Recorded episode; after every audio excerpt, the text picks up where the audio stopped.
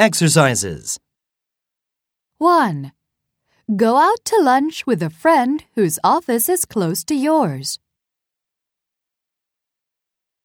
2.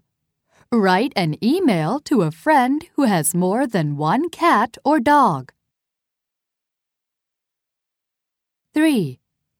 If you go out, bring something which belongs to one of your family members.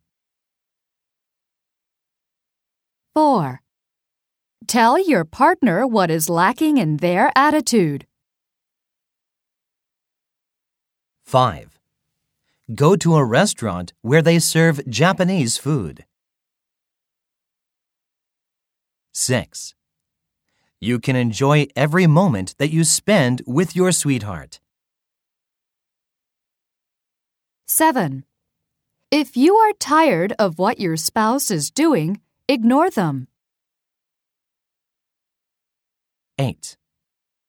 You may witness the worst scene that you have ever seen.